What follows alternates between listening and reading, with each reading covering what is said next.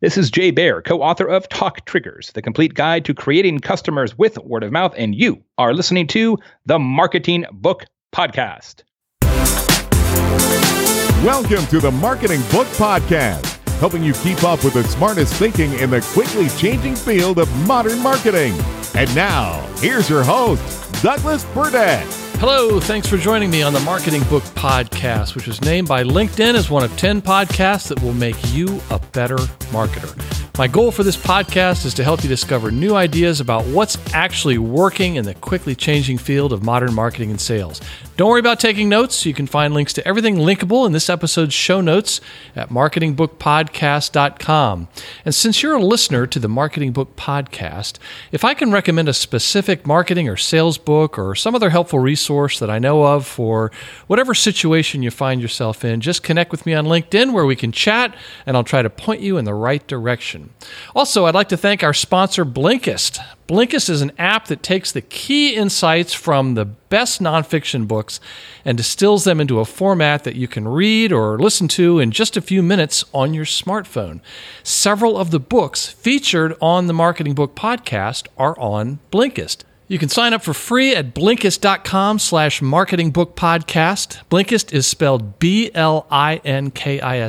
and if you opt for the paid version, you'll get an additional 20% off, but only if you go to Blinkist.com slash marketingbookpodcast. I also have a link to it at marketingbookpodcast.com. I'll have more on Blinkist in a few minutes. And now, on with the show. Today, we welcome Jay Baer back to the Marketing Book Podcast for the third time to talk about the new book he has authored with Daniel Lemin Talk Triggers, the complete guide to creating customers with word of mouth, published by Portfolio Penguin. Jay Baer helps businesses clone their customers. He has created five multi million dollar companies and is a seventh generation entrepreneur. He is the president of Convince and Convert, a consulting firm that helps the world's most iconic brands like the United Nations, Nike, 3M, and Oracle use technology to win new customers and keep the customers they've already earned. Also, convinceandconvert.com is the world's number one content marketing blog. A New York Times best-selling author of five books, Jay is the host of the award-winning Social Pros podcast.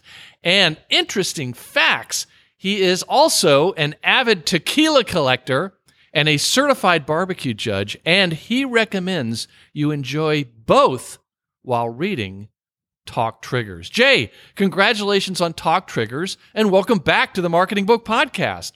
Thank you, my friend. I actually recommend that you enjoy tequila and some smoked meat while listening to this fine program.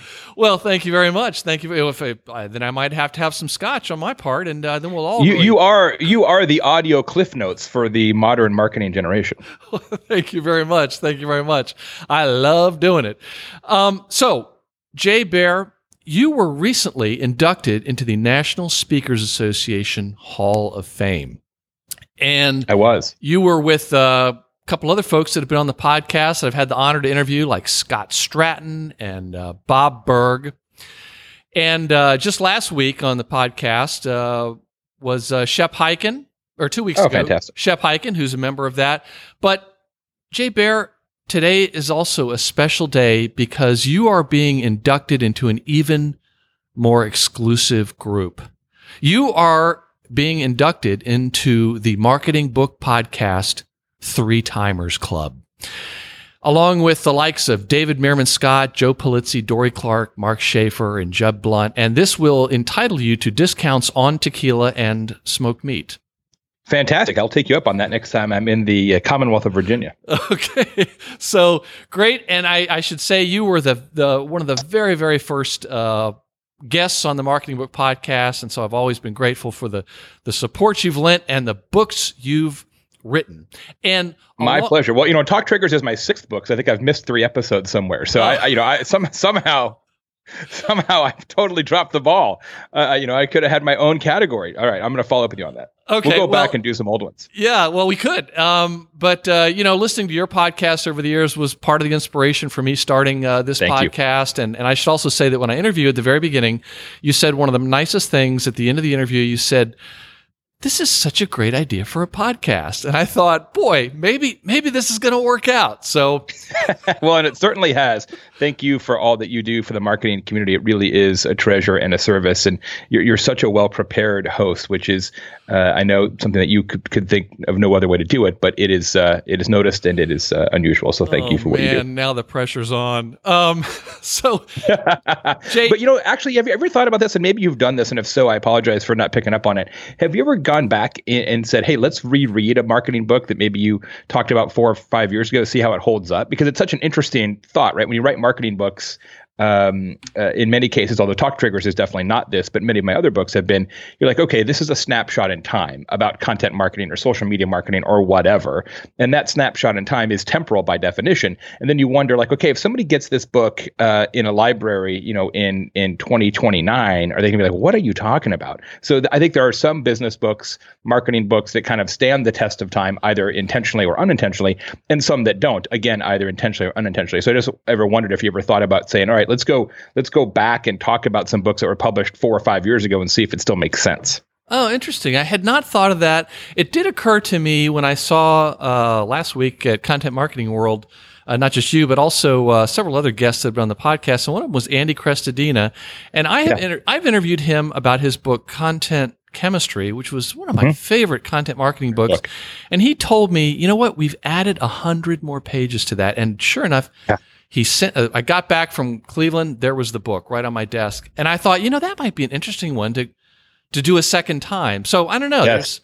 there's there's uh, you know there, there's a certain pleasure and uh, joy in rereading books. So why not you know just re-interview some some folks? So maybe we can get you up uh, further than the the three timers club i'm okay I, am perfectly okay. okay. Thank you for the uh, the privilege of being in a very select uh, group, and and thank you for acknowledging the, the Hall of Fame thing. That was uh, it was really special uh, especially to, to be inducted with uh, with Scott and Bob and a lot of other people I treasure. It's a it's a it's a really interesting group because you know when you get in the Hall of Fame, you feel like that's kind of a lifetime achievement award. Yet everybody who's in the group is still most of them are still speaking actively. So it's like I'm not dead yet, uh, and and it's a neat one because the only way you get into that group is to be voted in by the other living members of the Hall of Fame. So there's no oh, right. me, there's no media vote or, or fans or anything like that. It's you know it's speakers inducting other speakers, and so that makes makes it pretty special. Yeah, it's just it it really is uh, a very big deal. And I've been able to see you keynote a, a, few places and recently. I just saw you recently, which was terrific. That's right. I was uh, in the audience at uh, Content Marketing World when you I got to watch your Talk Triggers talk and um, hey, that way you didn't have to read the book. It was a big time saver for you. I went ahead and read it anyway. um, but parts of it I was able to really uh, uh, read even more quickly because I knew some of the stories in there. But also, you and Daniel put in a number of very, very funny lines in this book, and I hope everyone slows down to catch them. A lot of them about uh, bands uh, it's and, so and, funny and, you picked up on that. You're the only person who I've talked about the book yet. Literally, the only person. This is what I mean by you being such a careful and and thoughtful host. You're the only one who's asked me the question, the only one who's picked up on it. Uh, and and I used to be a DJ back in the day, like a long time ago, oh. and and so I always uh, have uh, you know sometimes my my mind goes to little musical references, and so when I started writing, I just tossed in you know here or there a couple of lines, and then our early editor, uh, Christina Pater, who works with uh, with me and Daniel on on sort of early stage. She's a screenwriter by trade. Uh, early stage kind of book formation stuff was like, man, you guys should lean into this skid. And so she picked up on it and said, okay, we should just do it. And so then we we made sure that every chapter has at least one line about bands or music and they're all just sort of tossed in there right it's not like you know here's the drum roll uh, no pun intended it's just sort of like a, a subtle like a jab shot. Yeah exactly. Yeah. So thank you for noticing. I didn't realize it was everyone, but you talked about every other, chapter has at least one line. Oh, it was very, very funny. Um, and uh, speaking of funny, though, uh, when I was watching your keynote at Content Marketing World, I was sitting on the same row as um, uh, Scott Monty, and uh, he yeah. was thrown in a, a, a a toy alpaca, and then he helped you present, uh, or he he he did some of the audience participation for you. There was one part of your talk which we may or may not have time to get to, but you had me laughing so hard, and maybe I was the only one that caught the joke. but other people around me, like all these nice people from the Netherlands, were sitting in front of me. and They were turning around like, "What is this guy okay?" Like they were worried about me. That's that's what I'm saying. Well, thank you. I appreciate that. I appreciate you being a, a great audience member uh, as well. We should probably say for context that the reason that Scott Monty was holding a toy alpaca is that the cover of the book uh, features alpacas talking to one another. The book itself is hot pink. Uh, the, the, book is about word of mouth. And so Daniel and I thought, well, geez, if you're going to publish a book about word of mouth, the book itself should probably look a little different, feel a little different. And so it is very, very pink. It is very, very alpaca laden. The website is also very alpaca laden. Uh, so it is kind of a theme now. Daniel, yeah. I do not do this on stage. Daniel has a giant full sized inflatable alpaca that he uses on stage when he talks about the the book. Uh, I have not quite gone to that oh level. wow, interesting. Uh, and thank you for saying it's an inflatable alpaca as opposed to a blow up alpaca. Customs is really tricky. Yeah. Yeah. Um, you know what? I read. I thought I read this book pretty carefully. I didn't know why you all had alpacas on the cover, but doggone it, now we're talking about it. I'm on to you, Jay Baer and Daniel Lemin. See. So. See? Jay, over the last couple of years, you've sent some great authors my way, and I really appreciate you letting them know about pleasure. the podcast. And one of them was none other than Daniel Lemin, your co-author yes. who wrote Manipulated, and I still am talking about that book with so many people. It's a book all about online reviews, which, folks, it's a fact of life. It's a fact of business life. You've got to deal with those. And I have, as we talked in our interview, my brothers and I inherited this beach house in Florida, which we gets is managed and it's rented out. And uh, I've bought a couple of that books to send to the management company. They're really keen on all this, but I said, look, what you're doing, you're doing. This is exactly what Daniel Lemin says to do. So it was. Uh, it's a very important book, and it's the only one I've had. It is out of about 200 that's that's about those online uh, reviews. So, Jay, tell us the story of how this book came to be and and why you and Daniel wrote it. All, all the books that I have written have fundamentally come from the same place, which is questions that our consulting clients ask. So when I wrote Youtility, it was about how do we get more attention and how do we do better content marketing. When I wrote hug your haters, it was about you know how do we handle uh, online complaints and Twitter and Facebook, and and that became a whole thing. And this time we kept getting all these questions from from customers about, geez, it's so hard to break through now. It's so hard to get attention, and how much money should we be spending on advertising and and and we sort of came to the conclusion like yes that is all part of the game but the best way to grow any business, large or small, B2B, B2C, is for the customers to do that growing for you. And so we started to do some consulting work with brands around creating a word of mouth generator, building an intentional story that customers would pass along from one to another. Uh, and Daniel and I worked together to create this system, which became um, the Talk Triggers kind of six step process. And then we built a, a, whole book around it. Daniel and I have worked together for a long time at Convince and Convert. So it, it's it's you know it's funny word of mouth has been around since the first caveman sold a rock to another caveman. But yet now, in this era of social media and ratings and reviews and other ways that consumers can make recommendations to one another, I feel like it's more relevant and more timely than ever. Mm-hmm. Now, let's back up just a minute. The introduction to the book was written by Ted Wright, who mm-hmm. is the author of Fizz. He's been on the Marketing yes. Book podcast. And I must say it was a bit of a barn burner. And I want to ask you about just a couple things he said before we get to the other parts sure. of the book that I think the listeners are really going to enjoy. And he says that, um, you know, we, everyone's talked about influencer marketing. It's a it's become a buzzword. It's very important. But he says real influencers rarely need to be paid. In fact, most of them can't be bought. It's a mm-hmm. failure of our profession that so many marketers still don't get that. And he also goes on to say that marketers are being duped by the influencer industrial complex. And that is uh, now, now it's as dangerous a time for word of mouth marketing as ever. What's he talking about there? It's funny. Andy Sernovitz, who who wrote uh, the book on, on word of mouth marketing called Word of Mouth Marketing, um, is also interviewed in Talk Triggers and, and says some similar things. That along the way we started to sort of combine or conflate social media and influencer marketing with word of mouth, and, and they're not the same thing. What Ted's talking about is brands saying, well, instead of us doing something different, instead of brands adopting a talk trigger that gets noticed and gets passed along from a regular customer to another regular customer every single day, year after year, let's instead try and shortcut that process and let's go find some people who have disproportionate numbers of followers, find people who have disproportionate quote unquote influence, and let's pay them to use our toothpaste. Let's pay them to stay at our hotel.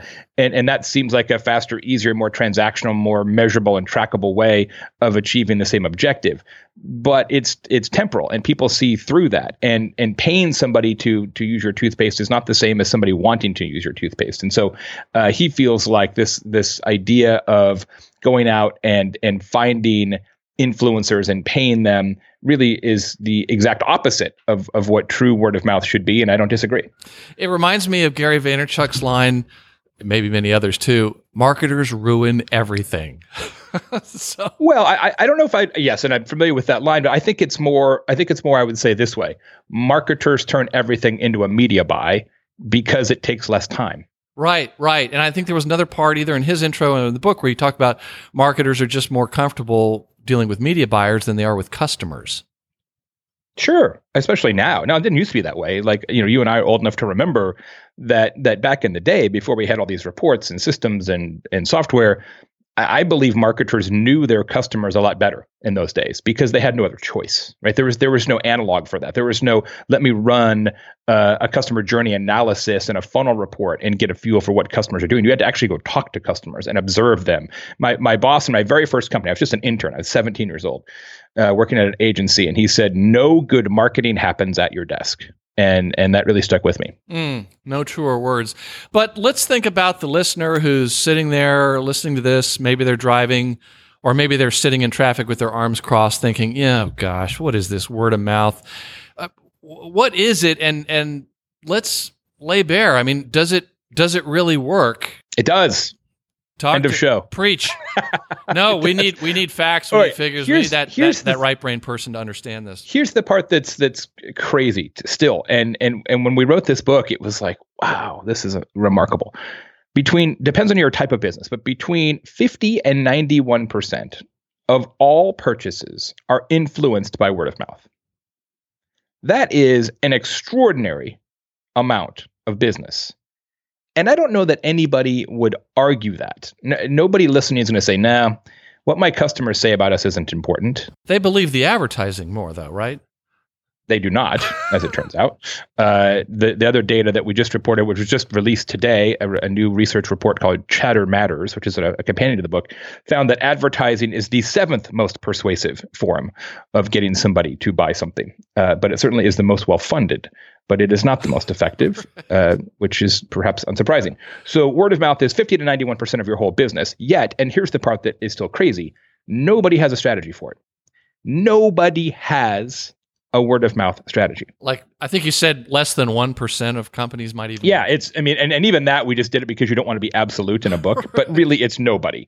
So you, have got a marketing strategy, probably have a digital strategy, you got a content marketing strategy, a social media strategy, a PR strategy, HR strategy. You've got all these strategies, but nobody has a word of mouth strategy. Yet word of mouth represents more business than any of those other things and it's because we have for thousands of years, literally thousands of years, taken word of mouth for granted. We just assume that our customers will talk about us, but will they? And if so, what what do they say? So what we're trying to do with this book, and, and it's very specifically set up as a system that any business can follow.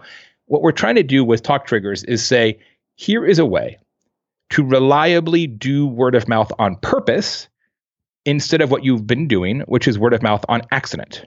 Mm-hmm, mm-hmm. And uh, just to a callback to the uh, album uh, joke, y- you say word of mouth is perhaps the most effective and cost effective way to grow any company. Yet we often take it for granted, like free coffee refills or another U2 album. Indeed. So, Indeed. and you know, hey, I like I like the U2, but uh, I do too. But they, yes, they seem to be more and more prolific over time, which is probably uh, a, a bad sign. Okay, so have to ask what then is a talk trigger? I'm glad you asked. It's a good question considering the book is called that. And this is where it's ironic that we're on the marketing book podcast because it's not really marketing, not in the way that we think it is. That's very important. Very important. It it's is. not marketing. It's not a stunt either. not a stunt. A talk trigger is a strategic operational choice that you make in your business that compels word of mouth. It's something that you select to do differently. It's not something that you say differently. It's something that you offer differently that customers notice and then pass along to their friends, bringing you the next generation of customers at little or no cost. So, a talk trigger is not a promotion, it's not a contest, it's not a coupon, it's not a slogan. It is an operational differentiator that then produces marketing advantages, but it's not marketing in the classic sense. And if it's something that marketing folks came up with all by themselves, it seems like it's not very likely to be a talk trigger because you're not involving the operational element of the business. that and also marketers tend to especially today want to do two things that are uh, the antithesis of a talk trigger one marketers tend to want to make it too big and say boy it's sure hard to break through these days competition is, is is fierce. It's hard to get attention. So let's do something crazy and gigantic. And and that's often um, works against you. And the second thing is marketers tend to want to do a series of one-offs. Instead of something that pays off every single day like a, like a slot machine they want to do a big campaign. And that's kind of what ted was talking about in the foreword right? There's all these influencer marketing campaigns. Where let's go buy somebody's loyalty for three weeks. Ah, that's not what we're talking about here. A, a, a talk trigger should be in pres- should be in place ideally forever right? It's not what we're going to do in the second quarter. It's what we're going to do differently forever. And that's a big difference in how most marketers think Also, in your book, you talk about how um, one of the tenets of talk triggers is that same is lame. Very Mhm. important. Can you explain what you mean by that and why that is so prevalent in the business world? Well, I don't I don't know everybody listening, but I know some of you for sure. And and I know this for a fact. Nobody listening right now has ever said, "Hey, let me tell you about this perfectly adequate experience I just had." right? Well, it's just not Maybe if the airline got me there when they were supposed to. with yeah, you're, you're surprised. Yeah, surprised. Very low bar to clear. We are physiologically wired as people to talk about things that are different, to discuss different, and we ignore things that are average. And so, if you want to give your customers a story to tell, which is all a talk trigger is, it's a consistent story that you feed your customers to tell.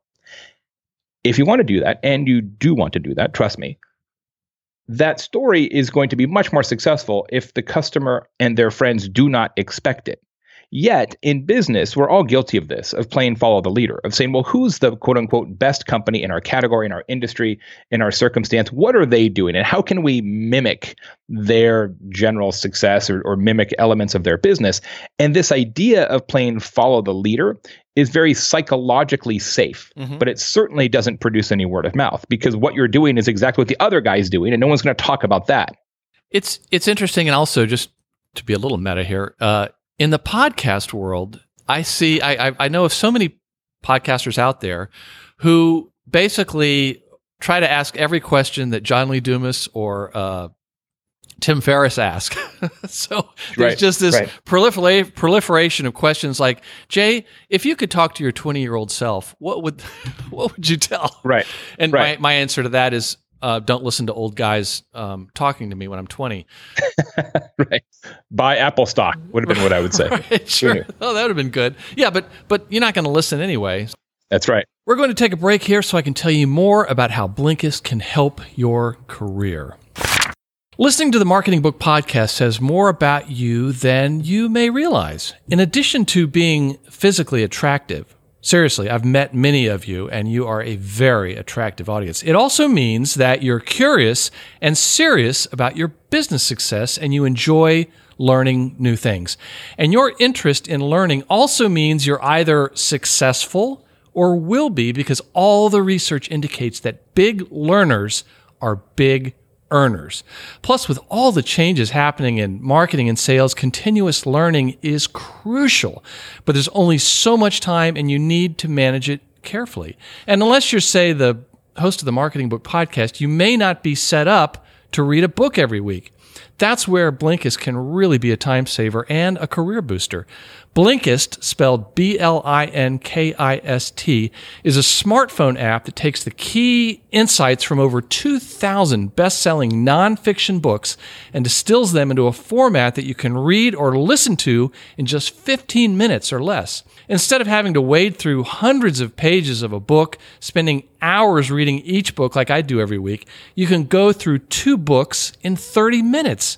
And the books that are on Blinkist are really top notch, including several books that have been featured on the Marketing Book podcast, including The New Rules of Marketing and PR by David Meerman Scott, Perennial Seller by Ryan Holiday, Epic Content Marketing by Joe Pulizzi, Everybody Writes by Ann Handley, Hug Your Haters by Jay Baer, and many, many more. It took me hours to read those books, but you can get smart audio summaries of each one in just 15 minutes.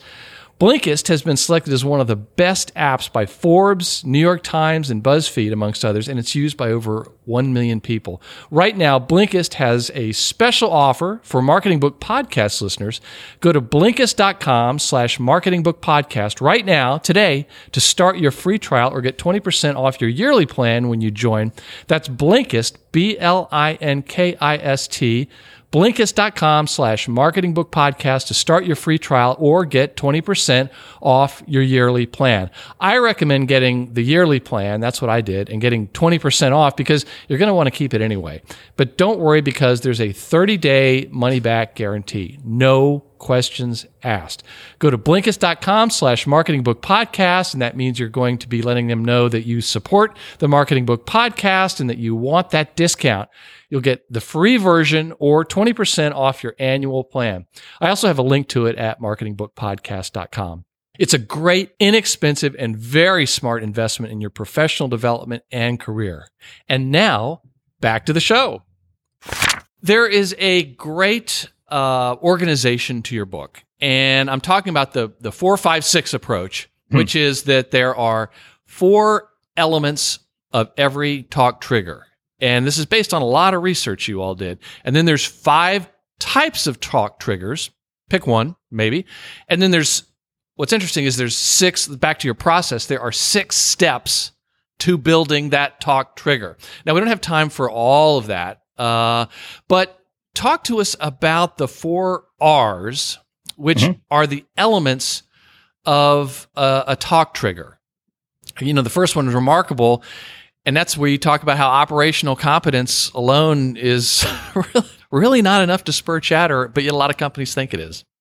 Yeah, we, we make this assumption in business that that competency creates conversation. That the secret to word of mouth is to be a good company. But that doesn't really work uh, because all your competitors are good as well. So why are they going to talk about you? Um, it's like you know if you're an, if you're an electric utility, no one's going to be like, hey, and guess what happened, man? I uh, I turned on this light switch and and illuminated right? Like no one's going to be like it's not surprising at all right? It's not it's not interesting or different. One of the things that we talk a lot about in the step by step process is you have to understand your customers expectations. Like what do they expect to happen at every touch point? Because once you know what they expect you can give them something they don't expect. And that delta between what they expect and what they don't expect is your talk trigger right? So it absolutely has to be remarkable meaning worthy of remark right? That's the whole idea here is it's we're creating remarks we're creating conversation. Uh, talk trigger has to be reasonable. So as I mentioned, you don't want it to be too big. Talk trigger has to be repeatable, and this is an important one, I think, especially for marketers, because we we we like to rely these days on surprise and delight. I'm sure many listeners are familiar with that term, where you take one customer in one circumstance and you do something big, bold, dynamic, interesting for them for that one customer in the hope that that person shares it in social media and it goes viral. Is that like where a hotel has a live panda? That's right. Sometimes sometimes you check into your hotel room and there's a live panda bear in there with a eucalyptus tree and the whole thing, right? And uh, that's that's very um, outside your frame of expectations. And the idea is that you then you go on Facebook or Twitter or Reddit or whatever. You're like, there's a t- there's a live panda in my room. Uh, and and then your friends are going to comment on it. It's going to go viral. It's going to get picked up by the traditional media, and you're going to get all this free attention. And and and that may work, but it only works for a while. That's the part that had me laughing so hard. And I don't know why, except that I, I, I just envisioned going back to my hotel room that night. What's funny is that that was the first time I'd ever talked about that. Oh, really? Yeah, I just made that up. Oh, you made it up on the spot. Well, uh, and I just thought, you know, it seems like a panda could also kill you.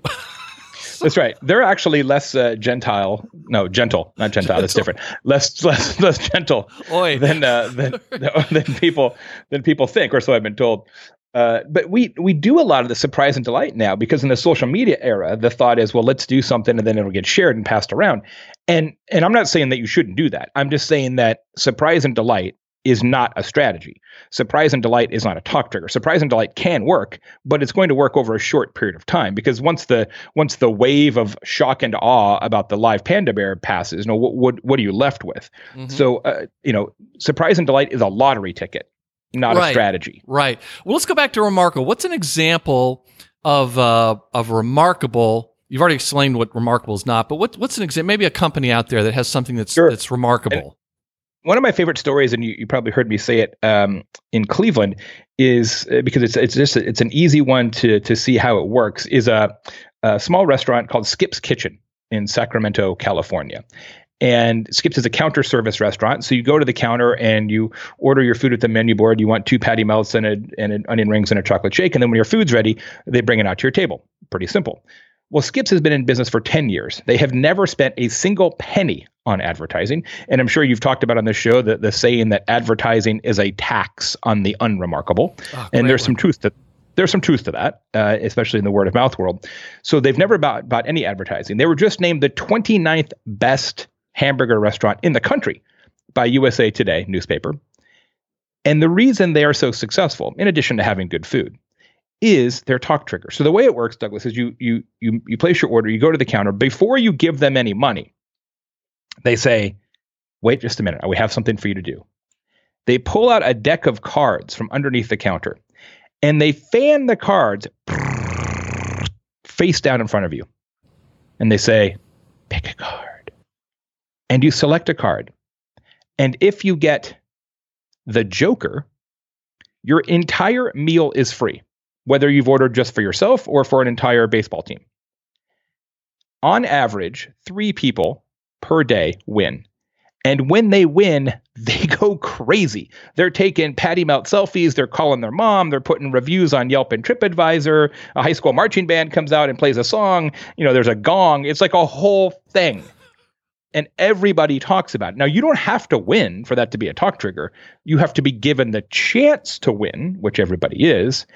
And in Sacramento, it's so effective that that they have a giant sign, big neon sign says Skip's Kitchen. But in Sacramento, most people call it that Joker restaurant. right. It's an operational. Now that's not marketing, right? It's an operational choice. Every time somebody pays, we play this little game. It's an operational decision that creates manifest marketing advantages. And he didn't come up with it right off the bat. It was something that he developed and thought about and, and then worked. And now they do it for everybody. And if I'm not mistaken, the very first time he tried it, the the the two women they won. Yes, isn't that crazy? that, that's how you know. That's how you know you're onto something. He tried first time. He's just like random. Okay, let me just see how this works. Two ladies come in. Skip Wall is his name. He's a terrific guy, and uh, and he's like, let's just see how this works. Pick a card. First person out the box wins. He's like, well, that's a it's a sign. Yeah, this is going to be expensive. right. yeah, well, that's well, you didn't know, right? I mean, you can kind of do the math on it and figure out, okay, what are the chances? Here's a funny story, though. I don't want to get too in the weeds on this, but what's crazy about it is it's only nine seats, right? They only have nine tables in the restaurant, and and what they do with the cards, if you don't get the Joker, they give you the card, so you get the eight of clubs, right? And you put it on a little stand on your table. So when your burgers are like eight of clubs, and they bring it to your table, so they put eight of clubs on your on your ticket for the kitchen. Well, it, when they do that, right? So if, if a bunch of people don't win in a row, you've got eight of clubs, four of hearts, you know, jack of diamonds, all out on the floor. So when you go to pick your card, you don't have 53 cards to choose from, right? You've got 44 because all the other ones are out there. So the odds are better. So people who eat there all the time let other people cut in front of them in the line so that their odds are better. So their odds are better when they pick the card, which to me feels a little, I don't know. I, I don't, it's just, it seems a little bit outside the spirit of the of the law. But the fact that people are so into it that they'll do that is like, no, no, please, you go ahead. Everybody's Canadian there. No, please, you go ahead. You go ahead. right, right. it's it's pretty great. Well, let's talk a little bit about the second R, which is relevant, and I want you to yes. explain what what really crystallizes it for me. Very beginning of the chapter is talking about iPads, giving iPads oh. away. What?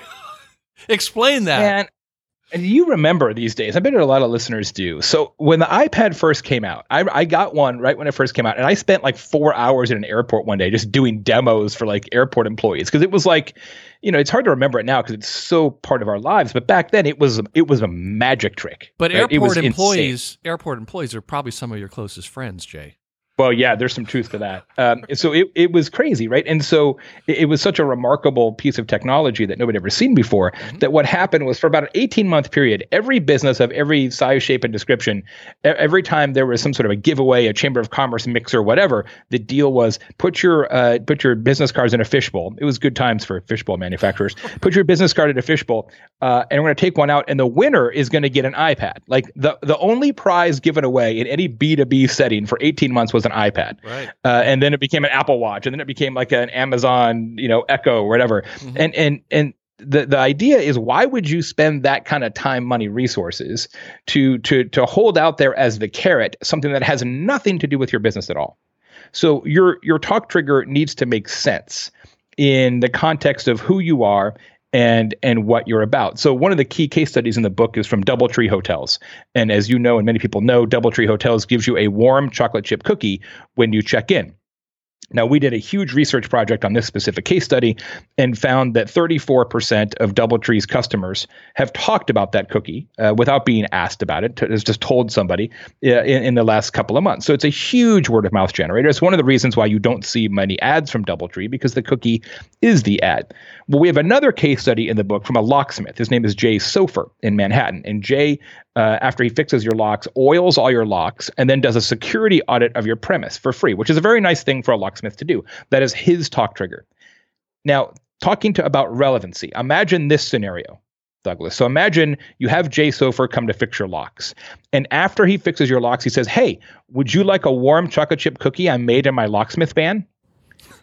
You're like, yeah. Um, no, not not at all. Do I want that? That that completely freaks me out. Um, you know that that doesn't. It just it's incongruent, right? But a chocolate chip cookie for DoubleTree, whose whole positioning of their brand is warm welcome.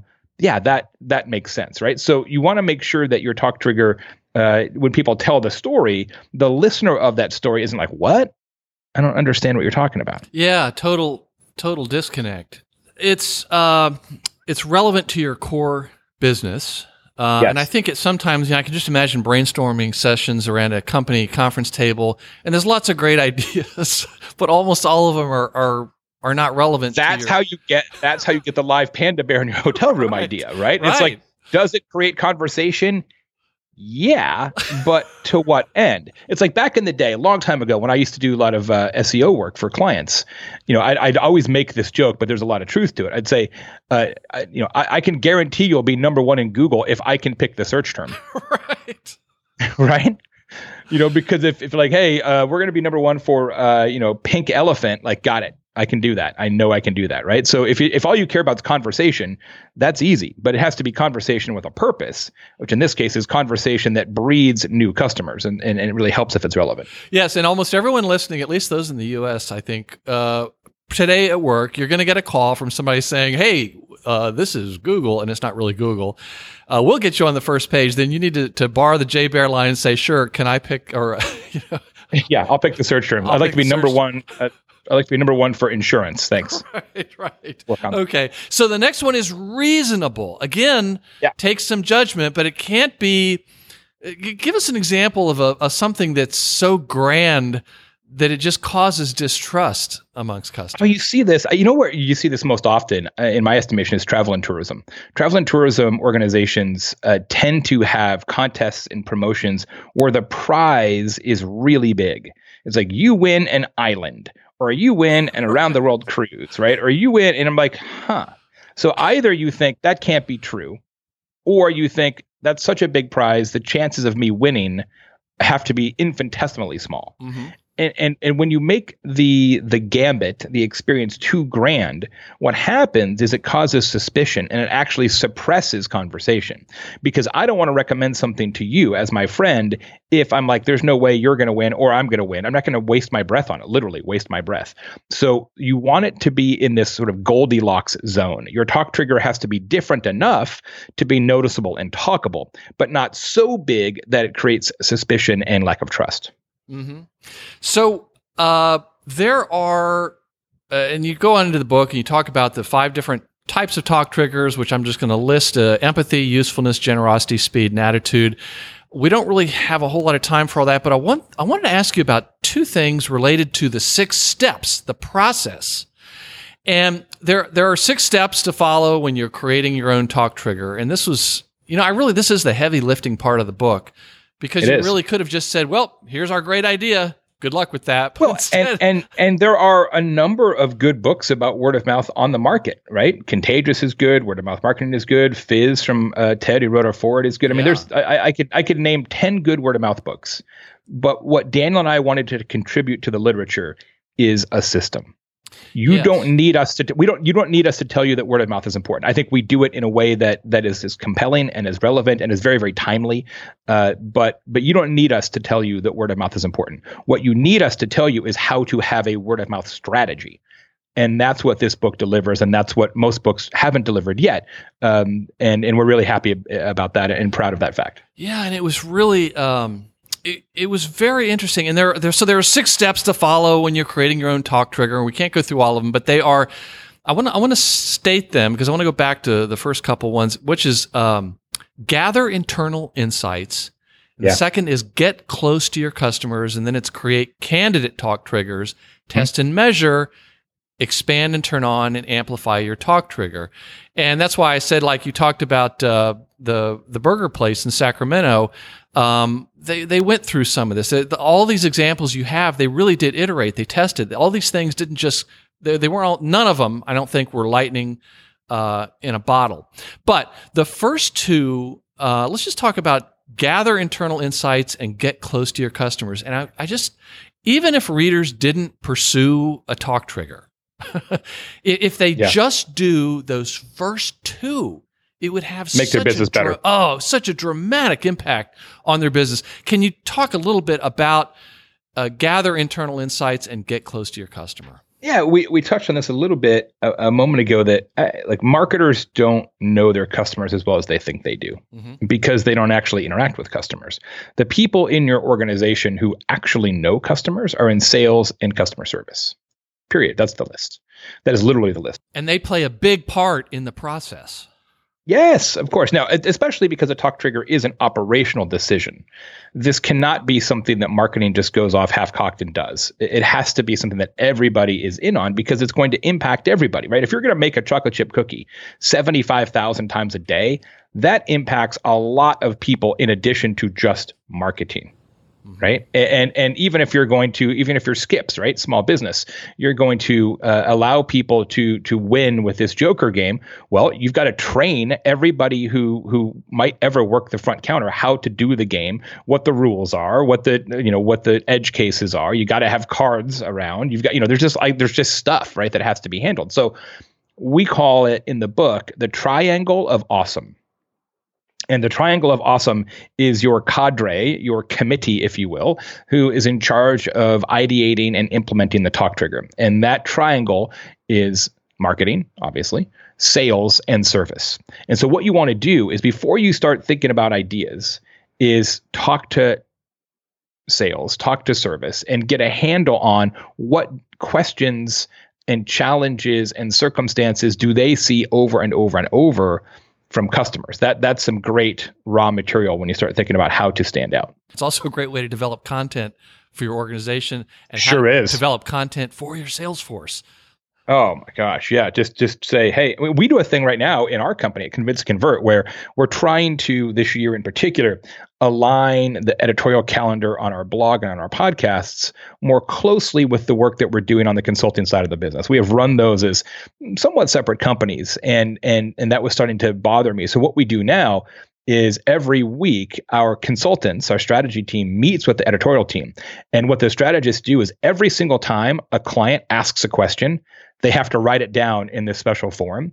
And then that form goes to the editorial team. Because if our clients, who are many of the biggest companies in the world, are asking these questions, I can guarantee you other people have the same question. So every time they ask a question, that becomes fodder for a blog post. It becomes fodder for a podcast episode. It becomes fodder for a webinar.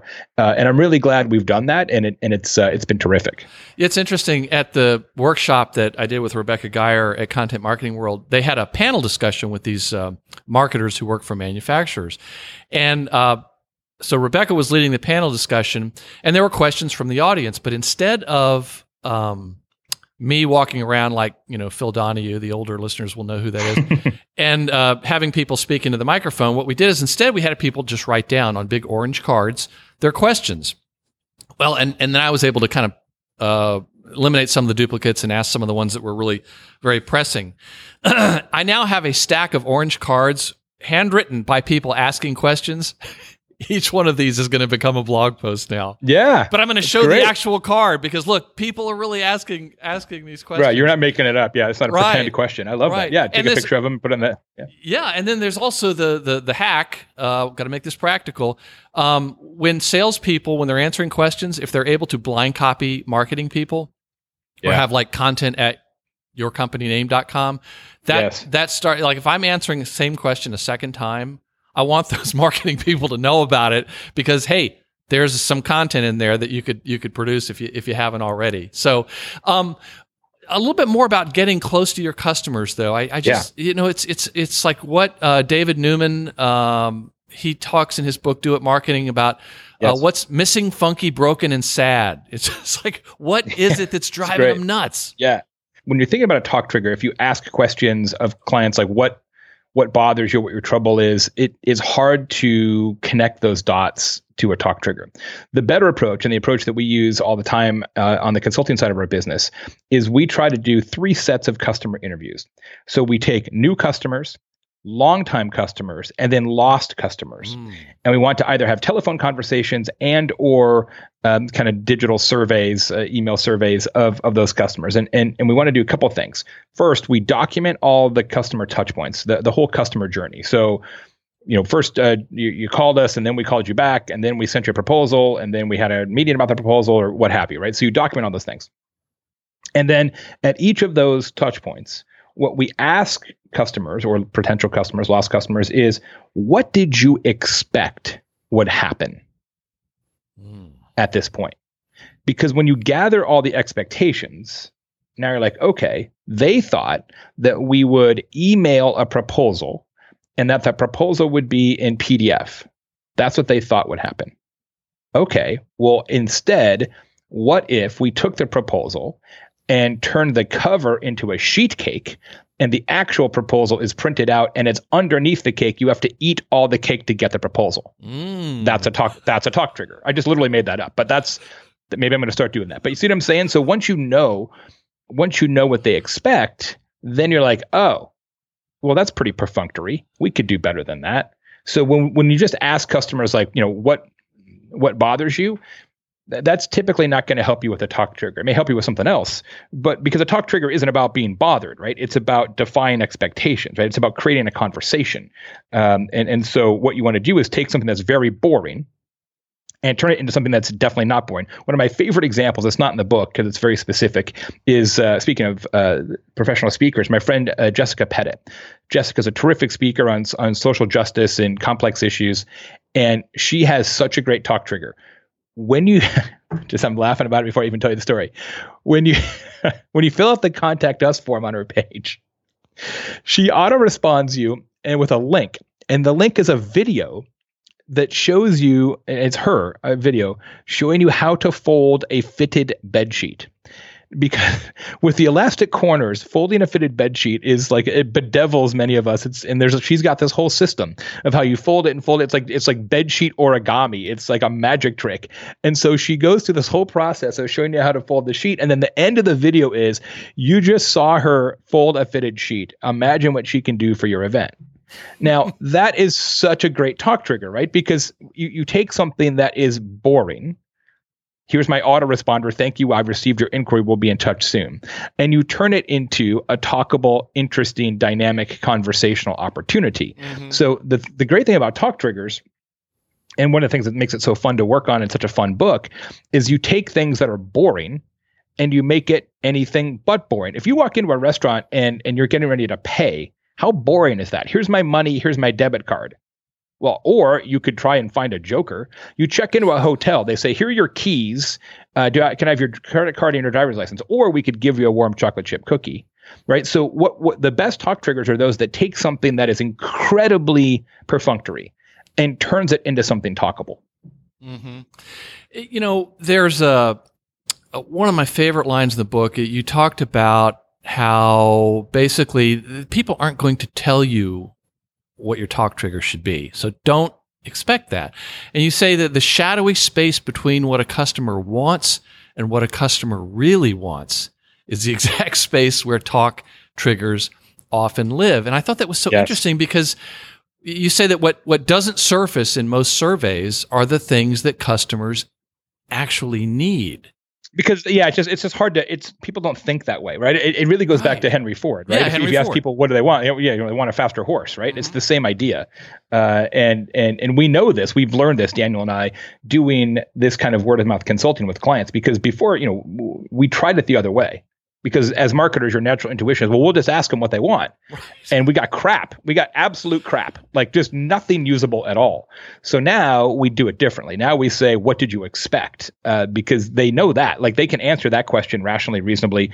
Uh, but it is interesting how different uh, you get sometimes when you ask short-term customers versus long-term customers. Like there's there's some memory gaps there and expectation changes. It's kind of fascinating, which is why we do it that way. Yeah, and it's it's I I I, I think we should underscore one more time. You talk to former customers, and it's like in, in Adele Revella, Revella's book, Buyer Personas, she talks about talking to customers, but she said that if you can talk to a customer who considered your company but then didn't buy, she yep. said those are gold mines of, yes, of insights. The best. So, yep. and that's what we do when we say when we say um, lost customers. It's either people who are actually giving you money and then stopped giving you money, or and typically in B2B, people who got through the, the the funnel and then and then sort of got to got to water but didn't drink the water. Mm. Both of those are amazing uh, opportunities. Yeah. So Jay, if readers took only one thing away from the book, what would you hope it would be?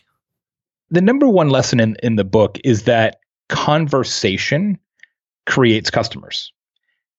And every single business can create those conversations reliably. You just have to do something different that people notice and talk about. This isn't uh, you know, this isn't a rocket launch. It doesn't require a tremendous amount of time or money. It just requires a commitment to doing something operationally every single day that people are like, oh, that's really, I've never seen that before. I need to tell my friends about it. Mm-hmm, mm-hmm. It, you know, you talk about Penn and Teller in the book, and this book yeah. was sort of like a Penn and Teller performance where they show you how they did their trick. So, uh, are there uh, any recent or upcoming books that you recommend or looking forward to reading? Oh, there's tons. Uh, you mentioned uh, my friend Shep Hyken's book, The Convenience Revolution. That'll be out uh, soon. Uh, also, Scott McKain, who's another dear friend, has a new book coming out called Iconic, which is going to be spectacular, all about how the very, very best brands in the world transcend even being notable and become iconic brands. It's really, really good. Scott's a great writer, uh, and I'm looking forward to that one as well. Terrific. So, how best can listeners learn more about you and the new book? The book is at talktriggers.com. All kinds of special stuff there for people who buy the book, all kinds of digital bonus content that didn't fit in the book. There's you can download a Talk Triggers presentation. We've got book club notes. We have all kinds of stuff in there. Charts, graphs, supplemental research. It's it's a treasure trove of stuff. Also, I should say real quick before we sign off here that the book itself has its own talk trigger. So in addition to being pink and having alpacas on the cover, the back of the book says these words, Douglas, satisfaction guaranteed. If you bought this book and didn't like it, go to talktriggers.com and send the authors a note. They will buy you any other book of your liking. And we will. That is our talk trigger. It is 100% satisfaction guaranteed. If you don't like it, I'll buy you any book you want. You want a first edition Bible? We got you covered.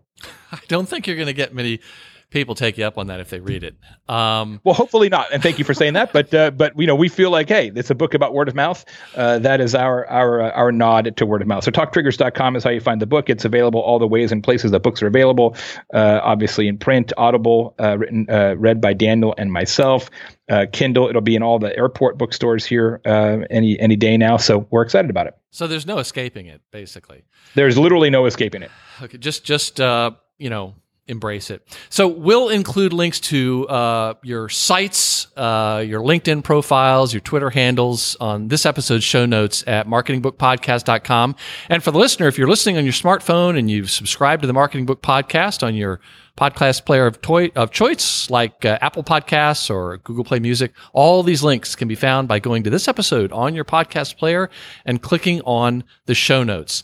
The name of the book is Talk Triggers, the complete guide to creating customers with word of mouth. The authors are Jay Baer and Daniel Lemin. Jay, thank you very much for coming back to the Marketing Book Podcast. I got to start working on another one because I got to keep up with Schaefer. That guy uh, does nothing but write books. So thank you. And that closes the book on episode 194 of the Marketing Book Podcast. For more, check out this episode's show notes at marketingbookpodcast.com. And if I can recommend a specific marketing or sales book or other helpful resource for whatever situation you find yourself in, feel free to connect with me on LinkedIn where we can chat and I'll try to point you in the right direction. My name again is Douglas Burdett. Special thanks to our sponsor Blinkist to support the Marketing Book Podcast and start your free Blinkist trial or get 20% off your yearly plan. Visit Blinkist.com slash marketing book podcast. And please join us next time as we welcome Mike Adams to the Marketing Book Podcast to talk about his new book, Seven Stories Every Salesperson Must Tell. And make sure to stay subscribed to the Marketing Book Podcast because we've got a very, very special guest joining us for the 200th episode. Thanks again for listening to the Marketing Book Podcast.